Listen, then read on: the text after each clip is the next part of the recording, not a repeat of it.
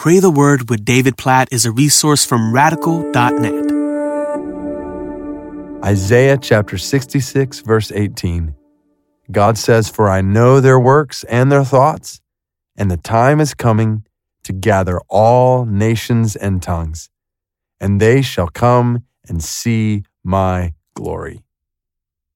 This is a picture that God gives us of where all of history is headed toward the day when all nations and tongues shall gather together and see his glory.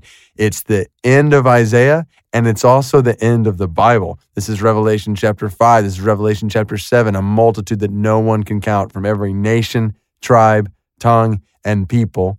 So the whole picture here, nations and tongues all gathered together. And Revelation 7, they'll sing Salvation belongs to our God who sits on the throne and to the Lamb. The Lamb being Jesus will see and know the glory of God, all nations and tongues. So this is where all of history is headed. So when we pray, then we pray for the fulfillment of that vision.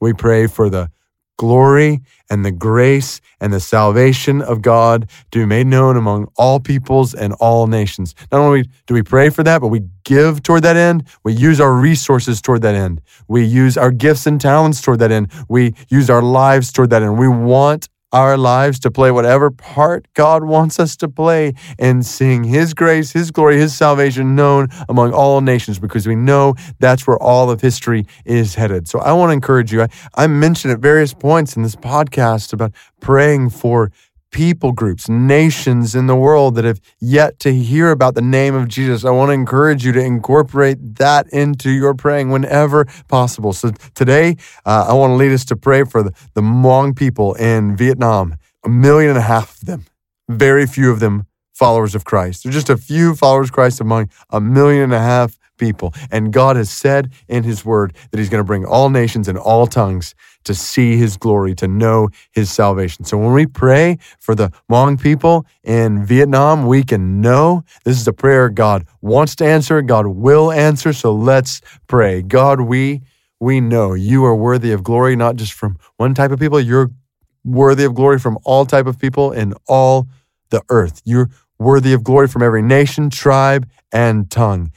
So we pray, make your glory known among all the nations. Make your glory known, we pray today specifically for the Hmong people in Vietnam. God, please draw the Hmong to yourself. God, please open their eyes to your salvation. Cause, we pray, the gospel to be proclaimed among them. We pray for the few believers that there are. God, we pray that you would Help them, give them boldness, grace to share the gospel, to spread the gospel, even amidst persecution that may come their way, even amidst all the challenges around them. God, please bless them. Please raise up others from other people groups, from other nations, including us who are listening to this podcast right now. Lord, call out people to go and make the gospel known among the Hmong in Vietnam. Please, oh God, bring your salvation to them and thousands of other people groups like them who have yet to experience your salvation. Oh God, we know. We praise you for Isaiah 66, verse 18. The time is coming to gather all nations and tongues to see your glory. So, God, we pray, bring it about. Bring it about soon, oh God. Cause the nations to know and glorify you. Soon, we pray. We pray this specifically for the Hmong in Vietnam. In Jesus' name, amen.